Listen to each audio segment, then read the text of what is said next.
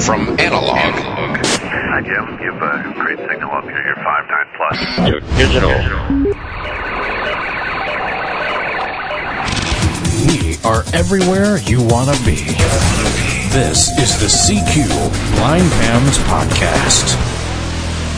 Good evening, everybody, and welcome to the C Q Blind Hams Tech Zoom. Uh, this is where we get together uh, to talk with each other about all kinds of ham radio-related things, of course, from a blindness perspective. So uh, if you want to learn more about blind hams dot com, you can go to w w w dot blind hams dot com, and you can find all kinds of uh, neat little learning resources and things like that, and, of course, the convenient link to this meeting that uh, takes you right into Zoom when we have it on the second Thursday of every month. Uh, in case uh, people are new here, just to let you know, this meeting is being recorded, because as soon as it's recorded, it becomes a C Q Blind Hams podcast, which can be heard in various places, including, you know, any of the podcast apps that exist out there. Uh, you can ask your uh, Amazon device to play that. Uh, you can go to YouTube, so there's myriad places you can find us and uh, hear this, as well as many other things that the folks at C Q Blind Hams put up there, which is quite informative.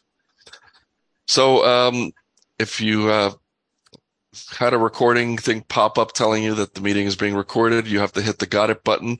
Otherwise, you will not be able to access your meeting controls. And I think we've already covered this, but anybody who is not hosting or presenting Uh, should keep themselves muted until the time that we open the floor for comments, questions, et cetera. And of course, we ask that you wait to be acknowledged before speaking, so that we don't end up with a situation like we're talking over each other, like sometimes happens on the Blind Hams Bridge. So without further ado, let's go ahead and uh, kick it off here and introduce uh, the crew here. Let's see what's happening with Joel W zero C A S. Hey, Julian, and welcome, everybody, to C Q Blind Hams uh, Tech Zoom. My name is iPhone D- joined this channel. My name is Joel W zero C A S. I'm in Simpsonville, South Carolina, and uh, we're very excited to have our speaker tonight, because uh, this uh, software that he has developed is very, very needed in the blind community due to the to the uh, lack of accessible radios being made uh, today. So, bye, Julian. All right. Yeah, I'm looking forward to this presentation as well. Anything that makes more parts of this hobby uh, more accessible to us is a wonderful thing. So, Robert N C five R, I think you're here with us. Uh, what's been going on with you? Good evening, Ju- uh, Julian and everybody. Uh, this is Robert N C five R. Hope I'm getting through. I'm on lousy Wi-Fi at the moment, and maybe I'm making it. Hello, everybody. Welcome to the C Q Blind Hams February Tech Zoom. Glad you're here and looking forward to the presentation also. Uh, back to you, Julian. Uh, thanks, Robert. Yeah, you were in there pretty much uh, a few little fades and things like that, but we got what you were saying, so very cool. Steve W B two K T B, K T V. Yeah, there we go, if I could say it right. Uh, what's shaking in New York? Oh, I was just saying that uh, I'm not an H F R, but I used to be. And if I ever have one again, I'm looking forward to uh, trying some of these new programs out, in particular the one that Tom will be telling us about, because these uh, ICOM and Yaesu radios are staggeringly popular. They're very prolific, and of course the Elecraft is too, but that's above my price point. All right, uh, then we go to me, Julian. My call sign's N one C A, November first, Charlie Alpha. I live in Southern California, where it was a beautiful eighty-one degrees here today. Oh, oh uh, shut so up. Loving it. But hey, we're gonna we're we're we're gonna get a little colder this weekend. We're only gonna be in the lower sixties, so there you go. uh, it's been a it's been an unusually colder than normal and rainier than normal winter this year, but it was needed, so I guess we'll just put up with it. But I'm looking forward to when we start having more eighties and less sixties. And today, uh, we are going to also introduce Chris V E three R W J. He is actually going to introduce our guest speaker for today. So go ahead, Chris. All right. Uh, I'm Chris V E three R W J. I'm in Ancaster, Ontario, Canada. And uh, I first started talking to Tom a few months ago. Uh, my local club was talking about putting a remote station on the air, and they were going to use an ICOM I C seventy-three hundred. And I can't currently put up antennas for H F, so I thought, okay, maybe I'll be able to use this.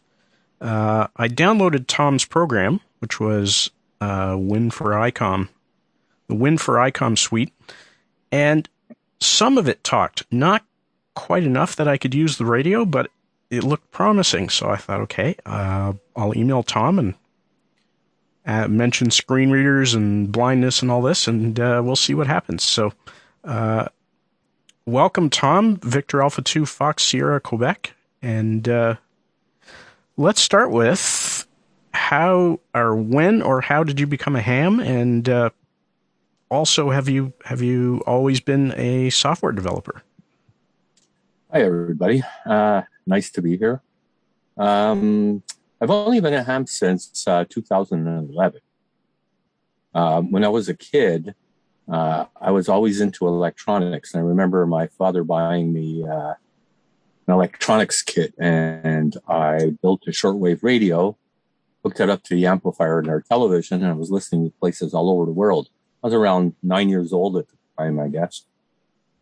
Um, so that sort of started an interest in that, and I, I did a lot of DXing with homemade radios for a few years, got my first... Um, Oh, Night Kit uh, one hundred uh, radio uh, wasn't.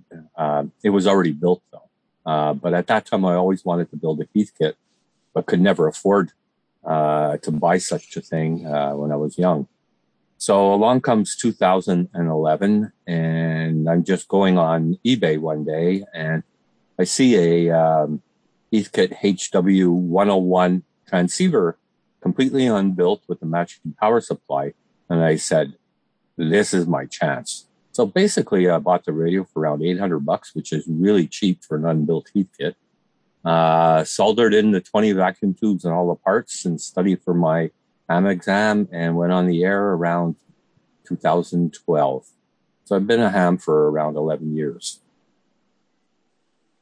Um, before that and software development, uh, Long, long time ago when, window, when Windows wasn't really even out yet, I was writing some bulletin board software with uh, modems uh, just just for fun uh, with O S two at the time. And um, I ended up learning enough about serial port programming that uh, I used that uh, while in university Uh, to interface to instrumentation because uh, I was a chemist and um, we had a lot of instrumentation, so uh, it was a good uh, good uh, skill to know to be able to control the instruments. So that was in around nineteen eighty-eight eighty-nine. Um, at that time, I got recruited to go to work for a pharmaceutical research company. Uh, it was pure research, so we were researching Uh, sexually transmitted diseases, actually. And they brought me in to manage I T. Uh, they had one computer. Anyways, as time went by, I automated a lot of their instrumentation and then got much more in a management role and um, ended up being with the company for twenty-five years. Uh, then they closed down uh, about eight or nine years ago. And I decided to retire at fifty-five. Uh, but I, I, I can never stand, sit still. I always have to keep doing something. So, uh, basically I took a look, um, uh, I had my Heath kit. I ended up buying uh, an Elecraft K three because the Heath kit, well, it was fun and everything. It just didn't have the capabilities. And then all of a sudden I decided, uh, once I left my job to start writing a bit of software to see if I can communicate with that radio. And so basically, three months later, I learned how to program in Windows, uh, set up a website, set up the e-commerce, had my first version of Win four K three suite out back uh, back then, around two thousand twelve, I guess, or two thousand thirteen. And ever since then, just kept growing and growing, and then uh, decided to go to Yaesu and then ICOM Radios and... Yeah, so now I have the three products supporting Elecraft, Yaesu, and ICOM Radios. Now, the software is very, um, it goes in much deeper than most other software in terms of uh, controlling it. For example, the Yaesu radios um, typically can have hundreds of uh, uh, menu items, and all of that is available in the software. Okay, there's no other software that can do that. And I try to add that in, in all the different models. Um, for the Yaesu, the Elecraft has all of them. The ICOM is more limited, but it's what I think most people need. And I've never been asked for, you know, other items in there. So that's basically my background. Great. Um, so you've you've taken, uh, I guess, what's possible with C A T control and uh, I guess really exploited it to its its fullest potential. Uh, what does C A T stand for, and is there much difference between your programs? Is it a matter of just finding out all the parameters and and like mapping them, or uh, what's the what's the process like if you decide to support a radio? Is there Is there a lot you have to do? It really depends on the radio. Um, you know, I try to get the most out of every radio that I work on. And uh, for Elecraft and ICOM, it's relatively straightforward. I could add, um, basically, I have a table of commands, and I can add the commands into uh, that table for the different radio, uh, ICOM radios, for example. Um, same thing with Elecraft. Uh, Yaesu is a lot more complex, uh, especially the menus. Um, for the uh, F T D X twelve hundred, the nine ninety-one, the uh, three thousand, and the five thousand series, uh, basically all of the menu parameters have to be programmed individually, and there's almost two hundred of them. So it really takes a long time. And Yaesu has a nasty habit of when they release a new firmware version, they can just insert anywhere into their new new menu commands, and it messes up everything. So it's very labor intensive. The newer radios, the uh, F T D X ten, one oh one, and the new seven ten, have a much better menu structure. So it's a lot easier to deal with. So hopefully they don't change much in there. Um, so putting on a brand new radio for Yaesu can take me anywhere from a week to three weeks to add it in, and I have to have it present in my hand.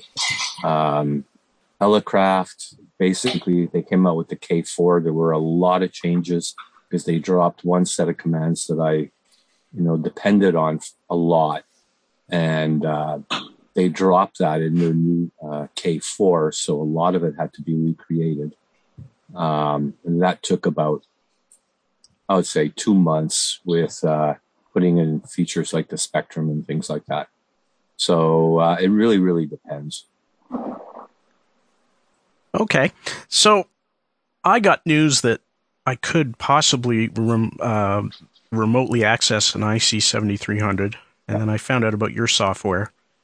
And then I sent you an email and said, uh, you know, I'm blind, I'm using a screen reader, I don't use a mouse, and I I went into probably too much detail because uh, it's hard to know what people are, have been exposed to or, or what they know about this already.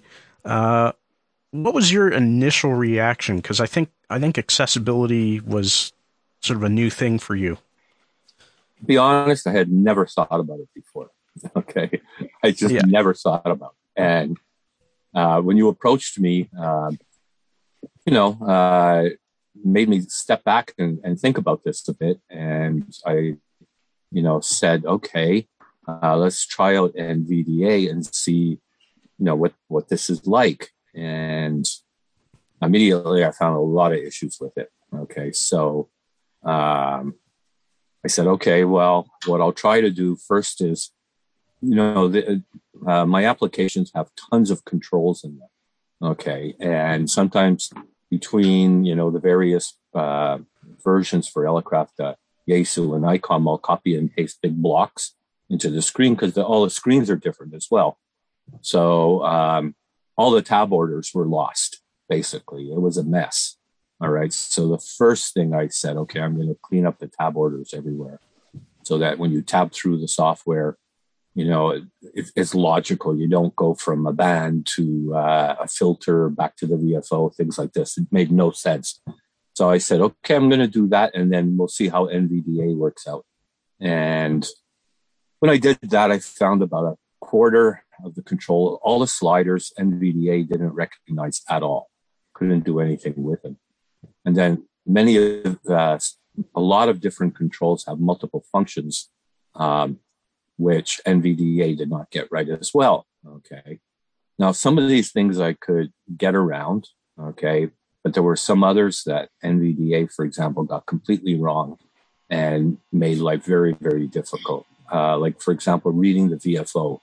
Okay. It, it, it made a mess of it, uh, saying things were selected and unselected and so forth. And so I said, okay, this will never work.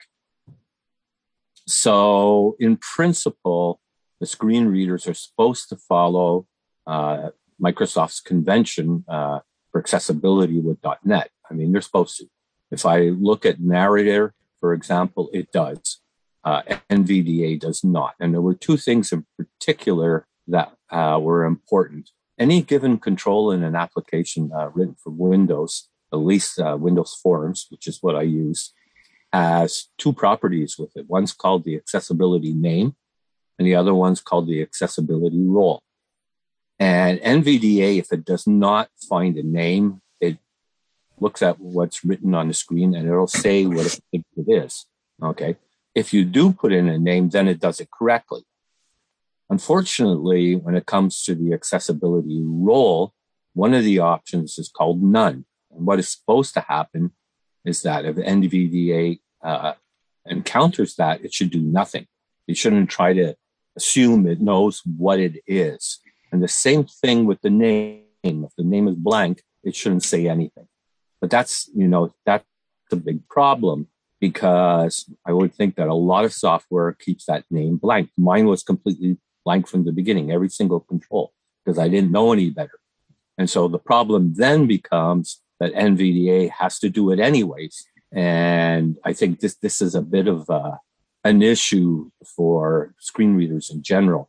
Um, they have to provide something to the visually impaired, and um, in some cases they're going to have to guess. But what I have done is I pointed this out on the uh, GitHub for uh, N V D A development, and I said, look, guys, you should, you know, follow the dot net conventions, or at least have an option to follow them by application.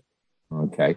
I brought that up, and there's a number of people who responded saying, yeah, you're right, and everything. And they think that that could resolve a lot of things, but I've never heard back from the developers. And, and there's over two thousand eight hundred open issues with N V D A. So I wouldn't expect them to get this resolved. So basically, you know, I was left with either have half the controls not working at all. Okay. Um, or, uh, you know, scrapping this and, and doing it myself turned out to be very, very easy. It's basically two lines of code for every control. Okay. And a lot of them can be automated, so you don't even have to uh, have any code there. So that's what I ended up doing. I did this for initially for most of the things that uh, uh, someone would uh, without vision would use. I mean, there are certain features like um, the spectrums and things like that I have not done, uh, but it's it's a matter of, of time as well. I have three applications and maybe uh, eight thousand users. So I'm busy with a lot of things and support. Um, but the code is uh, fairly uh, mature now. It's not a lot of new coding or features to be added. So now I'm, I'm, you know, working on concentrating on improving the visually access, visual accessibility of my software. And I mean, I have to thank you for both that detailed explanation, because I think often when we contact developers, we don't really know what it's like from their side of, of things, their point of view, and what they have to deal with. Uh, so first of all, thank you for diving into this. I hope I'm not uh, too technical. no, no, no. I'm sure some people will, will find that interesting, and the, we'll all learn something. Um, but thank you for diving in head first, for joining the N V D A Developer Forum, and uh, really, you know, looking into this. And then when you ran into problems, you still figured out a better way to do it uh, for your applications, which was, was going self-voicing. So uh, thank you for persevering. You could have very easily just, you know, written me back a, a short note saying, nope, sorry. uh, which, which does, which does happen, believe it or not, uh, sometimes when we contact people. So uh, it's, it's great that you're so, so keen to, uh, to implement a lot of this stuff, uh, loads of strokes and proper tab orders and everything. Uh, I didn't realize a lot of these new rigs had so many options and features until I started playing with your software. I've been out of H F for a while, so uh, even just the seventy-three hundred, there's there's an awful lot packed into that radio uh, that I'm now aware of. So uh, let's see, where should we where should we take it? Uh, I have the application open. I don't want to do a an in-depth demo, but I think if I share my screen, we should be able to hear uh, the speech and the audio coming from the radio, which is about thirty miles away from my Q T H. Uh, so I am connected remotely. Before we get into that, uh, what's the process? I guess I should ex- sort of explain. Right now, there's a there's a a radio about thirty miles away that I'm connected to, and on their end, they're running your server application. I'm running the suite and an audio driver that I guess handles the, the audio to and from the remote radio. Uh, I hope I have all of that right so far. What's the process like if someone has one of these radios right on their desk and they want to access it from the computer? Do they still need to run both applications, or is there a way to uh, to access it remotely, but, you know, obviously a very short distance, just, you know, connected to your P C? Yeah. Um, basically, uh, you just plug a U S B cable into your computer and then plug it into the radio. Okay. So, and then you just run Win four Icom or Win four Yasu. Um, no need with the network clients or anything like that. Okay. Okay. So it's, it's very simple. Well, you know, here becomes the more, uh, the more difficult part of things, because, you know, it's it's fine that my software has this interface, and I tried to make it as easy as possible uh, to use. But there are aspects of, you know, hooking yourself up like this that are not quite so obvious. For example, you have to download a driver from yep. Yancy. Okay, you have to install the driver. Okay, so you know that's the very very first step, and then you have to use the the um, what do you call it? Uh, device manager to find out the COM port that was assigned. Okay. So all of these are challenges. Talking. Tom V A two F S Q. And, you yep. know, there's not much I can really do to help there. Um, you know, one thing I will be doing is uh, just this general maintenance item for my software is putting actual links to the uh, drivers. Before I didn't.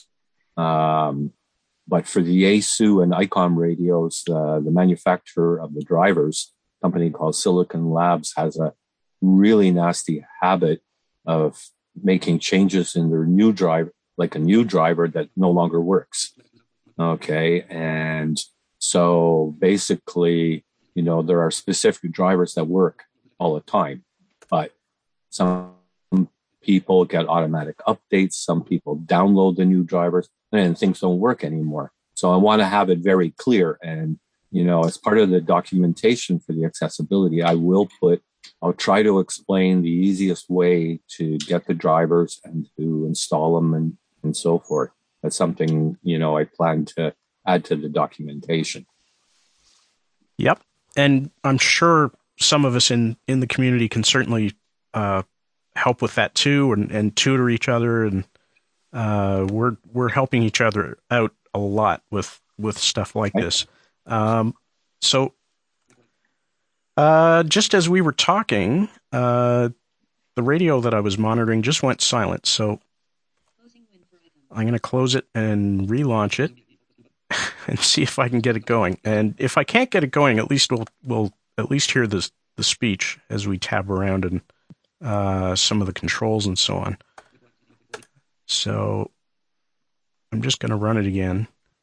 And there's one thing I've added, uh, at least to the Elecraft software, I haven't got around to Nicolas Yesu yet, is is a control for the speed of speech.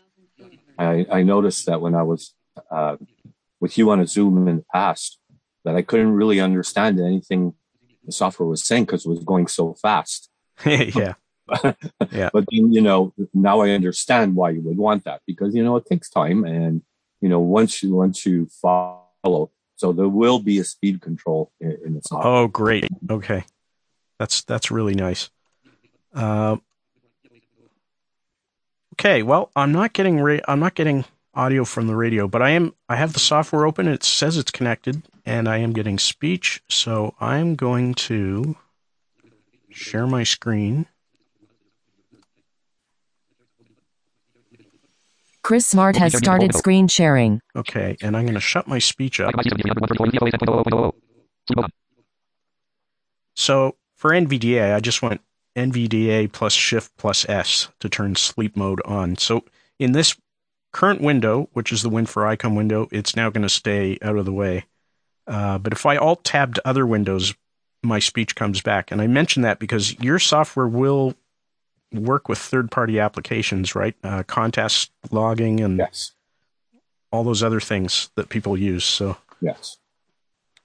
Uh, okay, so I have Win four Icom up here. Uh, I was listening to W W V. I'm not hearing it anymore, so I'm not sure what happened there.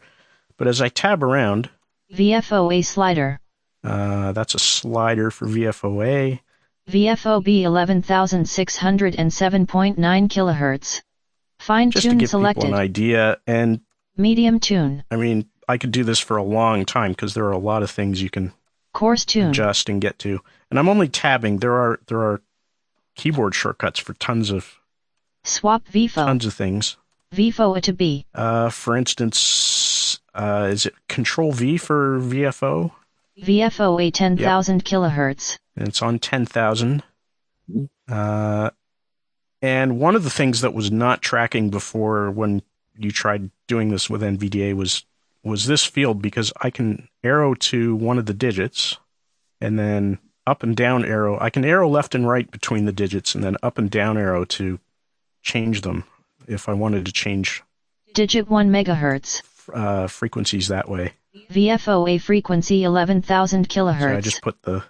the one megahertz digit up by one, so now we're on eleven thousand. Uh, I haven't played with this much. Can I just type in the field too? No, no. If I have uh, a frequency in mind? No? Okay. No, well. V- v- v- VFOA frequency fifteen thousand kilohertz. So let's, uh, I have fifteen. V F O A slider. fifteen megs. Um, what are some other, what are some other hotkeys I can try? Uh, Do you have hotkeys to, to go to each? Uh, we'll go oh, to the band. Right. Okay. So Control B for band. one hundred sixty meters. And I'm on one hundred sixty. And if I tab. eighty meters. Yep. sixty meters. forty meters. So if I want that one, I would just hit enter maybe. Yep. forty meters selected. Yep. And then you, Control V would take me back to the V F O. Yep. Uh, Control what else M, do you think we should show off? Control okay, M control. For mode. U S B. There we go, and we're on U S B. L S B, L S B selected. C W. C W. C W R. et cetera. Uh, what's what's the keystroke for reading the signal meter? I think people might uh, want to hear that. Uh, uh, I'm trying to remember. Uh, control L, possibly. Jim D T joined this channel. Uh, I'll try Control S maybe. Nope. Oh well. Um, but it is in there. It yeah, is in there. It is. You can read the. You can read the signal meter. Uh, A M. Can you do? Uh, okay, never mind. Never mind. Go ahead. What's that? Nope. That's okay. No, go ahead. I was just going to ask you to open up the the the manual for that, which is Alt H. Help menu. in the first Press one. A for accessibility help. Now you have a full, you have the screen readers down below. If you go down, we can yep. get a list of the, of the items. Jesus. Right. Page down.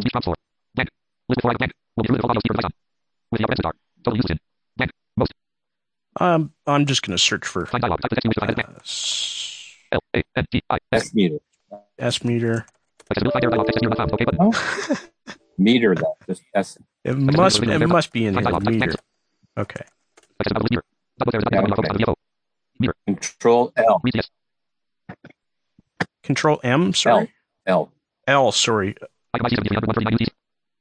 Okay, so I went back to the I C seventy-three hundred window. No, it's not going to read. For some reason, I'm not getting audio back from the rig, but right. uh, I am going to do a proper demo probably in March uh, where everything works, and uh, I'll probably go through setup and how to get, how to Actually, get going. Are you back on the screen of the radio? Yep, I should be. And if you do, for example, Control M, you get back to U S B. U S B. Okay, good. Uh, uh, yep, try, U S B. Try Control Shift L. Nope. Okay, that's interesting. Anyway, the uh, only... there's something going on, but yeah. Okay.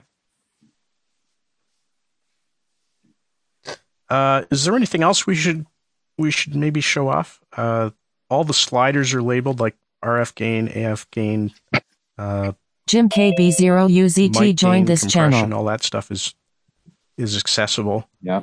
Um, I mean, there's an automatic tuner in the seventy-three hundred, but will it read? Uh, uh, will it read S W R? Yes. Uh, Maybe. Yeah, I I did not put that in there because it's a visual uh, meter. Oh, okay. Uh, it's something, you know, I haven't got any feedback whatsoever yet on. Yeah, well, that's, I'm sure, so, I'm sure people will. Uh, you know, there's going to be things that people would like to be able to do. And, you know, yep. I don't know. I know mine was the, I know one, one thing I was looking for was the C W uh, terminal. Yeah, uh, that's next. For sending code. Yeah. Well, if you do an Alt-T. Uh, tools menu. Yep. No, not that. Press one. I for input uh, output menu. Right. Press S for settings menu. Sorry, uh, right arrow to window. Window menu. Yep. Press F for frequency memories. Press yep. M for C W memories. Only two are done so far: C W memories and yep. frequency memories. Uh, but there okay. is a C W terminal in here. But um, Yaesu has no way. Uh, oh no, never mind. I'm, Yaesu radios. Require a Win key. Okay, it's a device uh, which uh, you can hook a key to it, and it plugs into the push-to-talk circuit on your radio. Okay, right. ICOM and Elecraft both give you a way to have a terminal where you can type C W, okay, yep. and it goes out as C W. But Yaesu does not. So Yaesu okay. have that feature.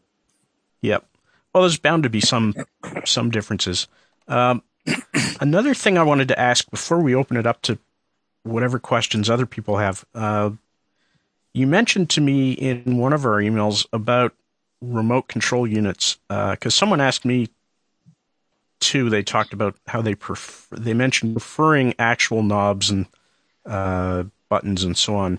And I think you mentioned to me there are units available from the likes of Elecraft for uh, yeah. adding controls. Yes, um, Elecraft has uh, uh, a device called a K-Pod, okay, and yep. you use that. It comes with a nice large knob that is assigned to the V F O, and it's got a switch to allow you to either use the V F O A or V F O B, and it has eight buttons that can be assigned to um, macros, so they can do various functions for you. You know, you have...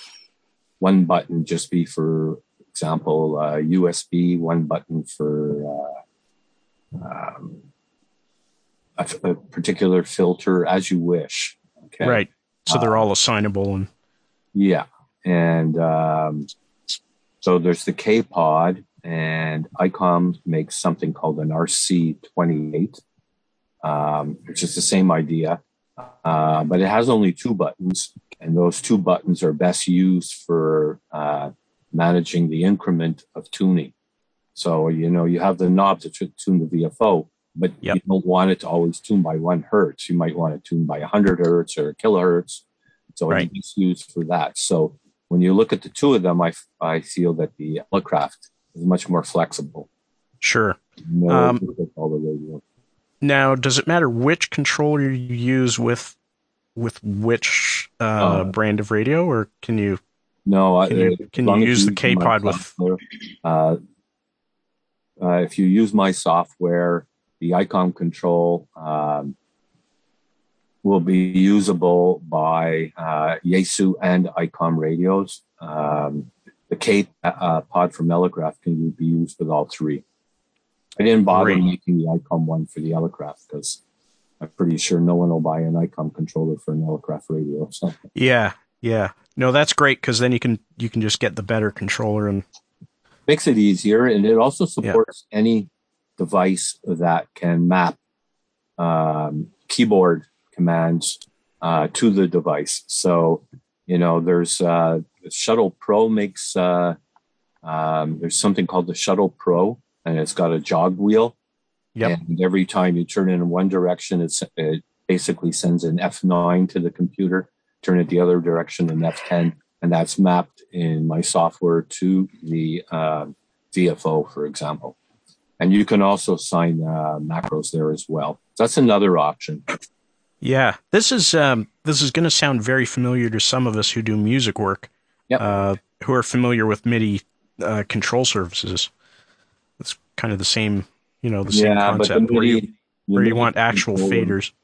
MIDI Sorry, controllers uh, do not use uh, keyboard commands, um, so I don't support MIDI MIDI controllers. Right.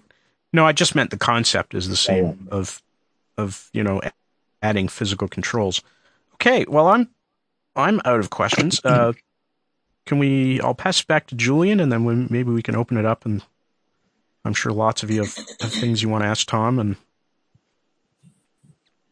all right, well, thanks, Chris, and thank you, Tom, for uh, for this presentation. And I also want to thank you, uh, along with uh, what Chris had said, for t- for caring enough to want to Uh, make your product accessible to those of us who uh, can't do it visually. Um, like, Chris, like Chris pointed out, you know, uh, there's a lot of people that Chris you Smart write to them or contact share. them, and they just kind of cut you, you know, they just kind of write you off. It's like, well, you know, not enough of our users want it. It's a lot of work. And I really appreciate that you took the time and that you were tenacious enough and went and uh, played with N V D A and got involved with the forums. I mean, it's, it's just wonderful. I think this is great. So uh, I just wanted to, to join Chris there in saying thank you to you. Really, very much appreciate your contributions to, to our community. So uh, anybody uh, here in the uh, meeting want to uh, make a comment or ask a question? Got a couple. Yeah, go ahead, Joel. Uh, thanks, Tom, for again for coming and joining us tonight. Uh, my first question is about the remote access. When a, a ham club uh, decides to use a remote access software to server, does it have a login, and can the login be have like a timer set on it? So if you got members can use it one hour per week or whatever, is that something that can be written into the software if it's not?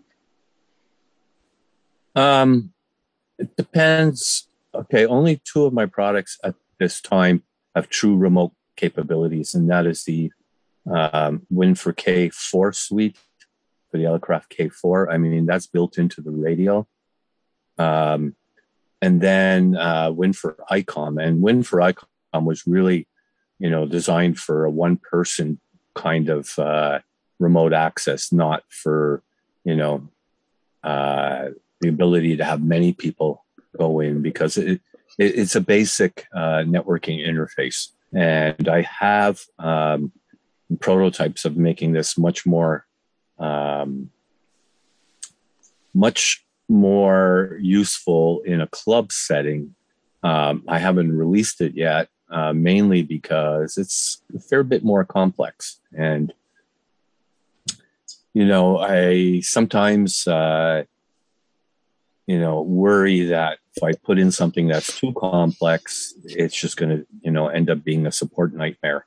And that's one of the reasons I haven't done it. And, you know, thing is, is if people ever read the documentation, things would be a lot easier, but let's face it, they don't. But I can't make everything super simple, you know. Um, so uh, the functionality is there for those two products. For Win four Icom, for example, uh, you could use uh, TeamViewer. Um, that would work the same way. Um, but uh, there is nothing for managing multiple users uh, in the club setting, for example. Okay. Thanks for that. Uh, second thought, and uh, and this question, I I wonder how many people has got the same question. Have you ever thought about doing this for Kenwood? And the reason being, Kenwood has some pretty decent C A T control software, and the radios with the V G S three voice guide chip for the five ninety and the and the uh, four eighty S A T, four eighty H X is pretty good, but it doesn't it doesn't speak the menus like what your software would do. So I'm just wondering if you've ever thought about doing it for Kenwood radios. Okay, so you know I've been approached by people wanting me to do uh, Kenwood, but very few. Okay, so maybe uh, I could say uh, four in the eight years that I've been doing this. Um, You know, I I wouldn't be averse to doing so, but the issue there is, as I've mentioned, I have to have the radio. Okay, and I currently have fourteen radios uh, packed up in my computer lab, and uh, so I'd have to add more. And, you know, it's got to be cost effective as well. I mean, some of these radios, an F T D X one oh one, which I bought last year, you know, is uh, almost six thousand dollars Canadian, you know, so... By the time you add up all these radios, you have to have a financial return for them. Otherwise, you know, it doesn't really make sense. Um, so, you know, in the case in the case of Elecraft, for example, you know, one of the their new K four radio, one of their items that um, you know they really pushed is the ability to have. Uh, they were going to provide software that could be used remotely with their radios. And that would be like, just like having the radio there. Okay. And so when I heard that, I said to myself, okay, I'm not going to bother writing Win for K four because the minute Elecraft software comes out, nobody's going to buy mine and I'll have to buy the radio. And, um, you know, I had a discussion with uh, the head engineer there for Elecraft and uh, he says, let me see if I can get you a radio. Uh, would you do it? And so I agreed. So they basically have given me a radio and I'm able to do it. Now, if I could find someone at Kenwood that would provide me the hardware, that would be a completely different story. But having to buy it, um, I'm not so sure. That's totally understandable. And, and there's talk about Kenwood getting out of amateur radio, but that's a big rumor. We don't have anything to substantiate that. All right, you mentioned price. Uh, I haven't heard anything about price until now. What what is the price for your different suites, if uh, if you don't mind sharing? Sorry, say that again. The price you mentioned price for your software. What uh, I haven't heard anybody say anything about price. Uh, I, I'm I'm sorry. I'm I'm not visually impaired, but I am hearing impaired, and so I didn't understand that word price. Price. He's saying price. Price, oh, the price. The cost. Okay. uh, it's sixty dollars U S. Okay. That's all I've got, Julian. Thanks. Awesome. Well, thank you. Uh, anybody else have any questions, yeah, comments? K B six D A. Go ahead, K B six D A. Okay, Margaret, Margaret will uh, take... Yeah, no, I was just wondering, uh, he mentioned it working with N V D A. Did, did it also work with Narrator or, or, or not? I wasn't clear on that. Narrator uh, followed the conventions for a dot net application. In other words, if I put uh, nothing in the accessibility name for a given control, it wouldn't say anything, which is what it shouldn't do. Uh, I mean, which which is what it should do. And if I put the role as, but then it didn't matter because it wouldn't say anything no matter what. It wouldn't assume it was a particular control. So it worked correctly. N V D A, on the other hand, if I put in, no matter what I put in for the name, even leaving it blank, it would always assume it knew what the control was, and that's where it did not do a good job. If I could, so if I could just add, uh, so Tom's applications are self-voicing, meaning they generate their own speech. So whatever screen reader you have, you want to put it to sleep and let oh, okay. let Tom's program do the got it do the talking. Yeah. Oh, okay, thank you, Chris. Yeah. Right. All right, and Margaret. Okay, one B City with a question. Yeah, go ahead. Um, I just want to understand, so when you would like to enter a frequency, you'd go and select a band like uh, Chris did, and you'd hit enter on the particular band, and then you'd go back to the edit box where it had the, or the, the area where it had the display, yes. And then you'd arrow to the right or the left on the controls that, where you wanted to change the display, and then arrow up and down. Is that is that right? Yes. How does it uh, work? Currently, um, currently the way the V F O implementation is is that once you are focused on the V F O, uh, it will tell you the frequency you're on. Then you can use the right and left arrow keys to go to a particular digit, and then the up-down keys uh, to to change that digit. So um, that's always been part of the software, uh, but now um, it tells you it's it, via speech uh, what digit you're on. You're okay. On one hundred kilohertz, it'll tell you digit one kilohertz or digit ten hertz. Okay. Um, and then the up-down arrows, if you press them fast, you won't hear anything. Uh, until you get to the last press, and then it'll read out um, the frequency to you. Mm-hmm. Um, there is the possibility, uh, but you see, to double-click the frequency, okay? And that opens up a keypad where you can type in the number, okay? Um, I didn't do anything about that for visually uh, impaired. Uh, I I, I don't know if you guys uh, want to double click something. Uh, so, you know, this is one of those things uh, I need feedback for. You know, I, I need to know uh, what would we be a good would, way. Maybe, maybe, we would uh, hit enter on something on the spot. Maybe uh, something as simple as a control character, uh, a control sequence like control. I mean, all the letters are starting to get taken up. A control shift V, for example. And a box will open up and allow you to type in a frequency. Maybe something as simple as that, you know? That would be uh, awesome. So, you know, this is why I, it would be good to have some feedback and, you know, how to how to move forward on these kind of things. Thank you.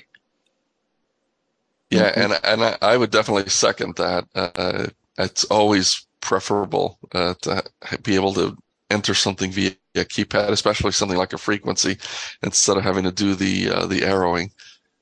Okay. So uh, I would definitely give that feedback as well. And, you know, or, uh, before you were talking about price, and you were talking about also your costs with all these radios. In the event that somebody would want to help you offset costs, maybe uh, they don't need the software, they don't use H F, but maybe appreciates what you're doing.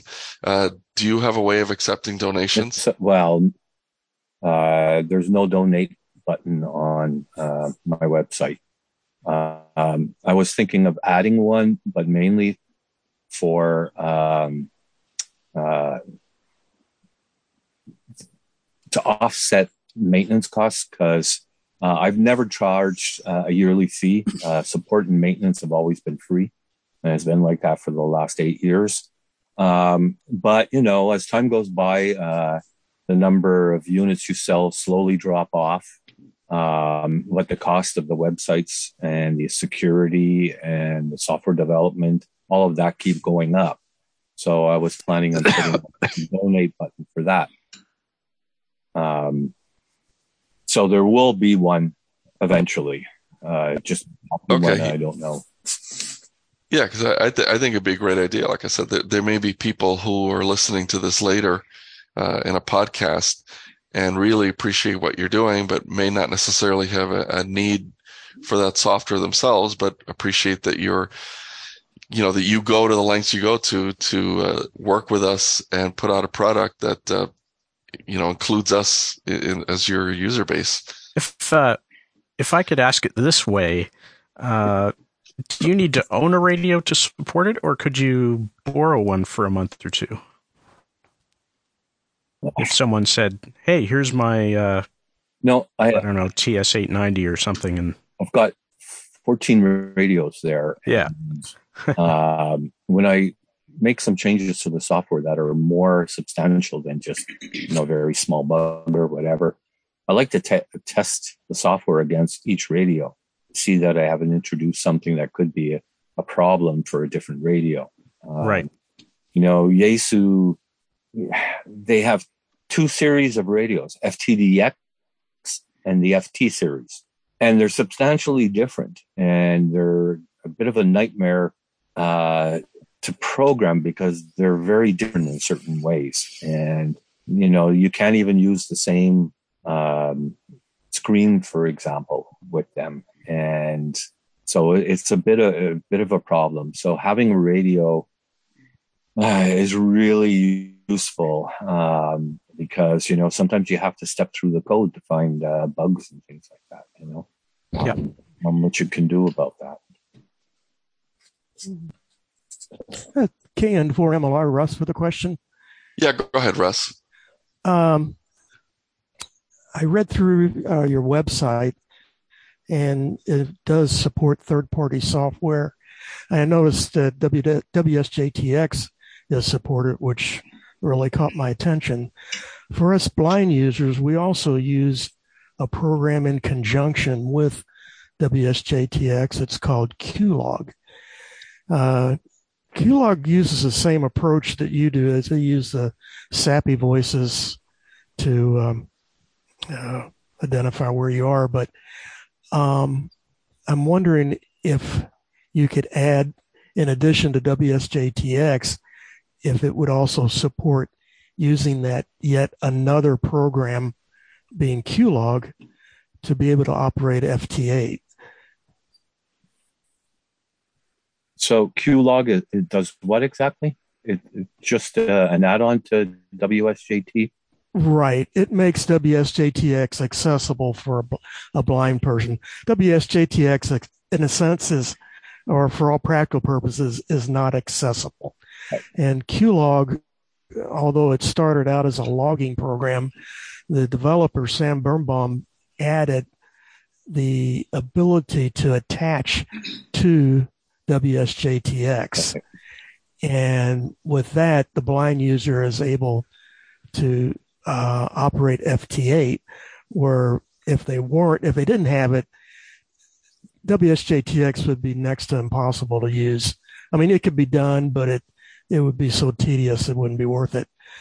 So I'm just wondering if you can have yet another program running at the same time alongside W S J T X, so that uh, we could uh, operate it F T eight. Um, there's nothing I could do with my software in any way to add accessibility to W S J T. Okay, so QLog would, for example, still be needed with W S J T. Um, Win four, all my products have uh, this feature in them called virtual radios. One of the problems with uh, a lot of ham radio software is that all these programs came out and they all needed the same COM port. And so people were trying to split the COM ports and running various utilities to do so. Um, and they'd work for a while, but then they'd fail. Okay.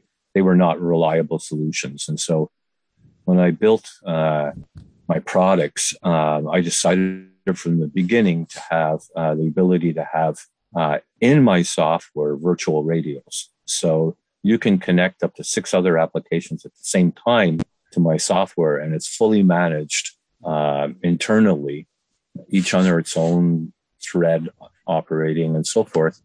Um, and they don't, they never clobber each other. They never interfere. So, I mean, if you did something like that, then W S J T would go through Win my products, um, and the QLog would still be running. Okay. Uh, I was, uh, while you were explaining that, I was thinking, I don't think QLog uses a COM port. I think right. it connects directly to W S J T X. Right. Somebody can correct me if I'm wrong there, but that's the impression that I got in using it over the years. So it looks like it's, it looks like if W S J T X works with it, uh, I, you know, it sounds like it will be uh, something that'll work with QLog. Um, let's see. The other uh, question was that, and this was just thrown out a, a wild idea on the on the prospect of using uh, a knob of some sort for selecting frequencies. Would a mouse wheel, could that be used? Oh yeah, you can use the mouse wheel as well. If you uh, move over uh, with the keyboard onto a given digit, for example, um, of the V F O, you can use the mouse wheel to go up and down.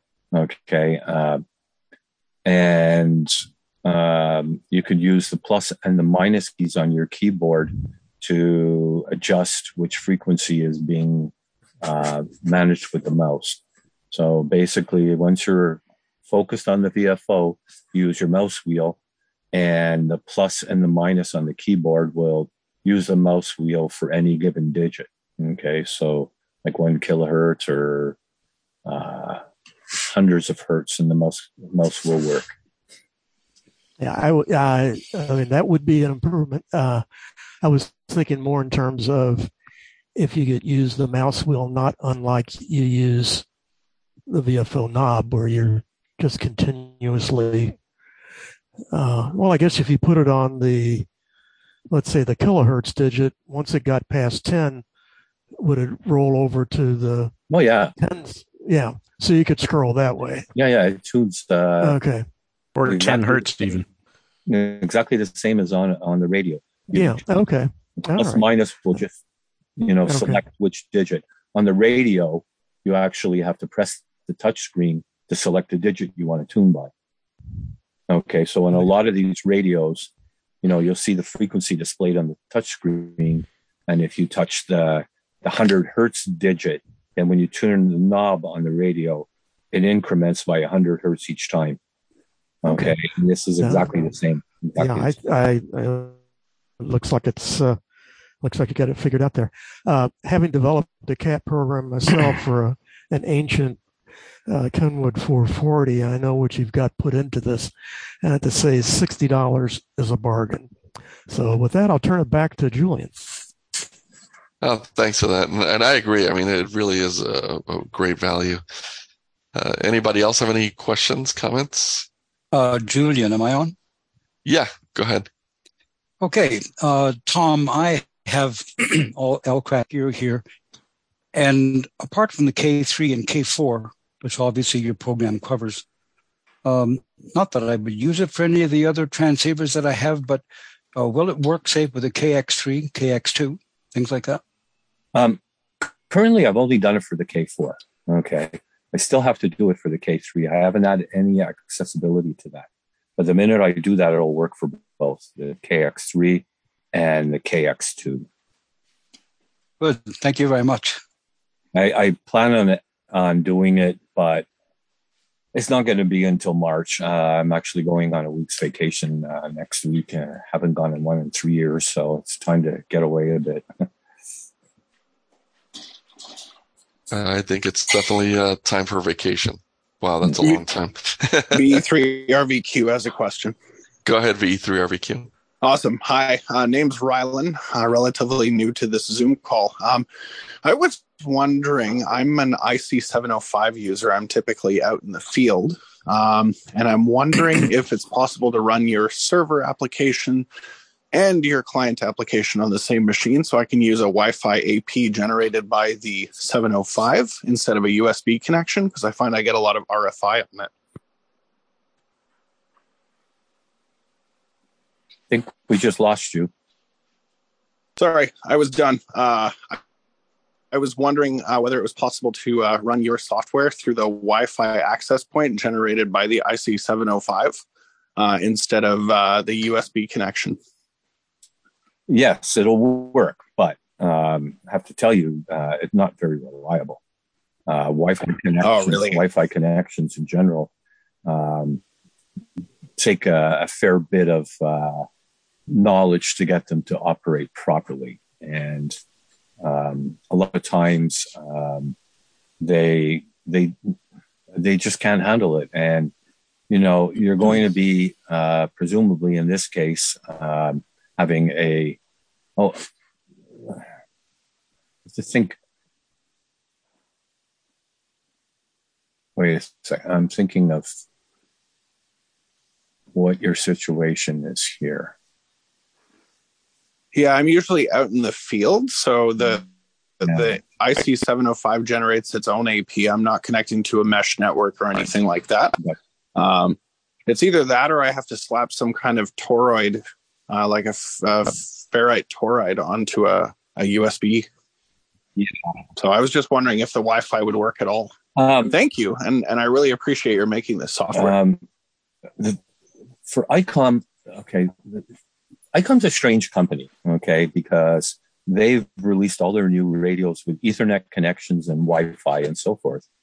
However, they have not published the, the protocol uh, for the Ethernet connection, and it's encrypted. All right. So um, in order to go ahead and use it, you have to reverse engineering engineer. You have to reverse engineer their encryption uh, and take a chance that ICOM's lawyers don't come after you. Now, it's been done, and there's some software out there called um, Waterfall View, okay, which uh, basically has reverse engineered the whole thing. And so now they have a control program for ICOM radios. Um, but it's free software and uh, open source. Um, I can certainly go ahead and use that, but being a commercial company, uh, you have to be concerned about uh, breaking uh, their their legal agreement, okay, by reverse engineering it. So I have not uh, done any direct access to the Ethernet port or the Wi-Fi port. So in that, because of that, you have to use my client server application, which requires you to have the U S B connection to the seven oh five. Okay. So you, yes, you have to use the U S B connection. Now, all of the ICOM and I E S U radios have um, U S B ports that are extremely uh, susceptible to R F I, okay? And typically what happens is when there's any kind of an R F I, serial port just closes down, all right? So, excuse me. Um, so basically you need a ferrite on the U S B cable, and there's only one ferrite that does it. It's an F T two forty thirty-one, the round rings, two inches in diameter. But you put that on there with a few turns of your U S B, and then you never have a problem again. So Thank you. That's, yeah. That's great. Really appreciate it. Thank you, Tom. Uh, I'd like to jump in on the R F I problem.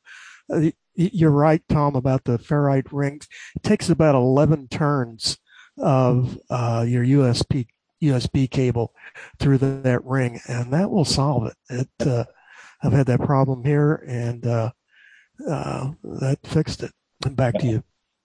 Yeah, I have that in the manual, and uh, I emphasize it so much. And well, nobody reads the manual, so they call me up. Uh, the software keeps shutting down, and you know it. it, it can be so bad that you actually have to turn off your computer uh, because it can really mess up the hardware, and um, the U S B port will just disappear unless you power it off and power it back on. Ooh, not good. All righty. Uh, anybody else have any comments, questions?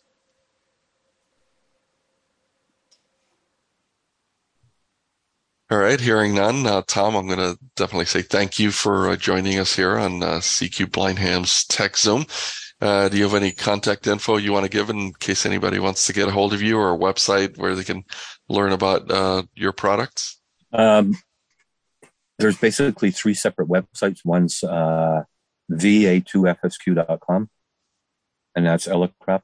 And then there's Uh, yesu dot v a two f s q dot com and icom dot v a two f s q dot com. So three websites. They're significantly different in their, you know, capabilities and whatever, so they are separate. All right, very good. And I assume there's a, a contact info there in case somebody wants to reach out to you via email or some other way? Yes, under the support entry on the website. Awesome. And Chris, if you're there, I'm, I'm going to kick it back to you there since uh, you uh, introduced Tom. Do you want to have any last words? No, other than just to say thank you for, for doing all this great work. I'm sure we all we all appreciate it. And uh, I hope you do get some feedback from, from some of us uh, as we try it. And uh, I know I'll be using my club's seventy-three hundred a fair bit remotely. Uh, I'm thrilled to be able to get back on H F that way. So, um, and uh, nice to see you on our groups dot io, by the way. Okay. I don't know if you can handle all the traffic on there, but uh, because you're very busy, but uh, you know, feel feel free to post updates there if if uh, you know, you have any accessibility news or new uh, new versions or anything. Okay, great, sure, thank you. All right. Well, thank you guys. And uh, thank everybody for uh, coming here to C Q um, Blind Hams Tech Zoom. I guess that'll conclude the uh, formal portion of this meeting. And now uh, we'll say seventy-three to all. Thanks for listening. And uh, remember, w w w dot blind hams dot com to learn more about our group, our the bridge, and uh, all the wonderful resources that live there. This has been uh, Julian N one C A and seven three to all. Don't forget to subscribe to this podcast and visit w w w dot blind hams dot com.